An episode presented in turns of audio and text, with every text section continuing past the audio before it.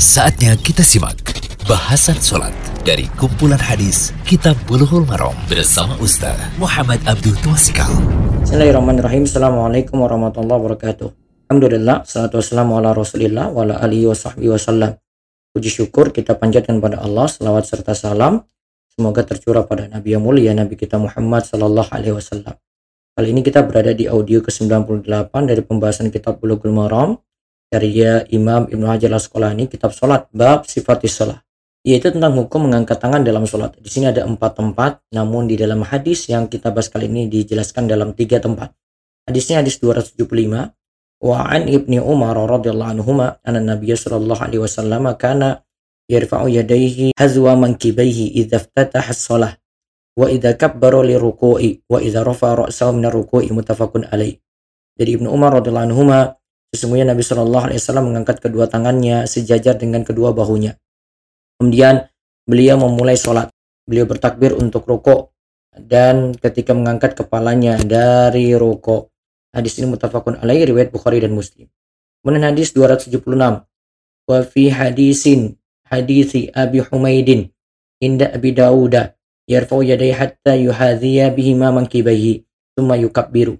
Dari hadis Abu Humaid menurut riwayat Abu Daud Beliau mengangkat kedua tangannya sampai sejajar dengan kedua bahunya. Kemudian beliau bertakbir. Kemudian hadis ke-277. Wali muslimin. An Malik bin Al-Huwairith radhiyallahu anhu nahu hadisi Ibni Umar. Walakin qal hatta yuhadhiya bihima furu'a uzunaihi.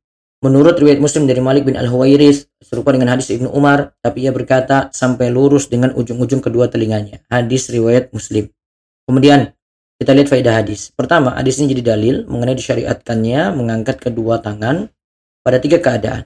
Yaitu satu takbiratul ihram, dua ketika ruku, ketiga ketika bangkit dari ruku. Juga ada hadis yang menunjukkan perintah mengangkat tangan sebagaimana disebutkan dalam hadis Ibnu Umar dan Abu Hurairah, yaitu ketika bangkit dari tasyahud awal, yaitu ketika bangkit dari tasyahud awal atau rakaat kedua.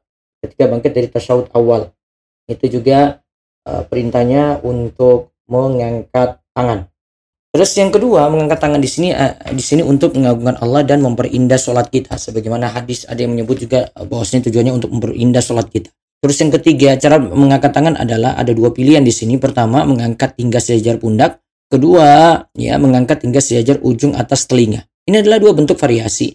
Sebagaimana kaidah ibadah yang pernah dijelaskan, ibadah yang memiliki beberapa variasi, ya, ibadah yang memiliki beberapa variasi yang afdol adalah dilakukan semuanya pada waktu yang berbeda. Terus faedah yang keempat, pengkatangan ini berlaku juga pada wanita muslimah. Kaidahnya adalah yang berlaku bagi laki-laki diterapkan pula pada perempuan, diterapkan pula pada perempuan selama tidak ada dalil pengecualian. Terus yang kelima, jika ada kendala mengangkat tangan, mengangkatnya sesuai kemampuan. Jika ada uzur sehingga tidak bisa mengangkat kedua tangan, boleh salah satu saja. Kemudian yang terakhir yang keenam, menurut jumhur ulama itu Syafi'i dan Ahmad, bahwa ketika turun sujud dan bangkit dari sujud tidak disyariatkan untuk mengangkat tangan. Ketika turun sujud dan bangkit dari sujud tidak disyariatkan untuk mengangkat tangan. Wallahu a'lam bishawab, semoga jadi ilmu yang manfaat. Demikian bahasan sholat dari kumpulan hadis Kitab Buluhul Marom bersama Ustaz Muhammad Abdul Tuasikal.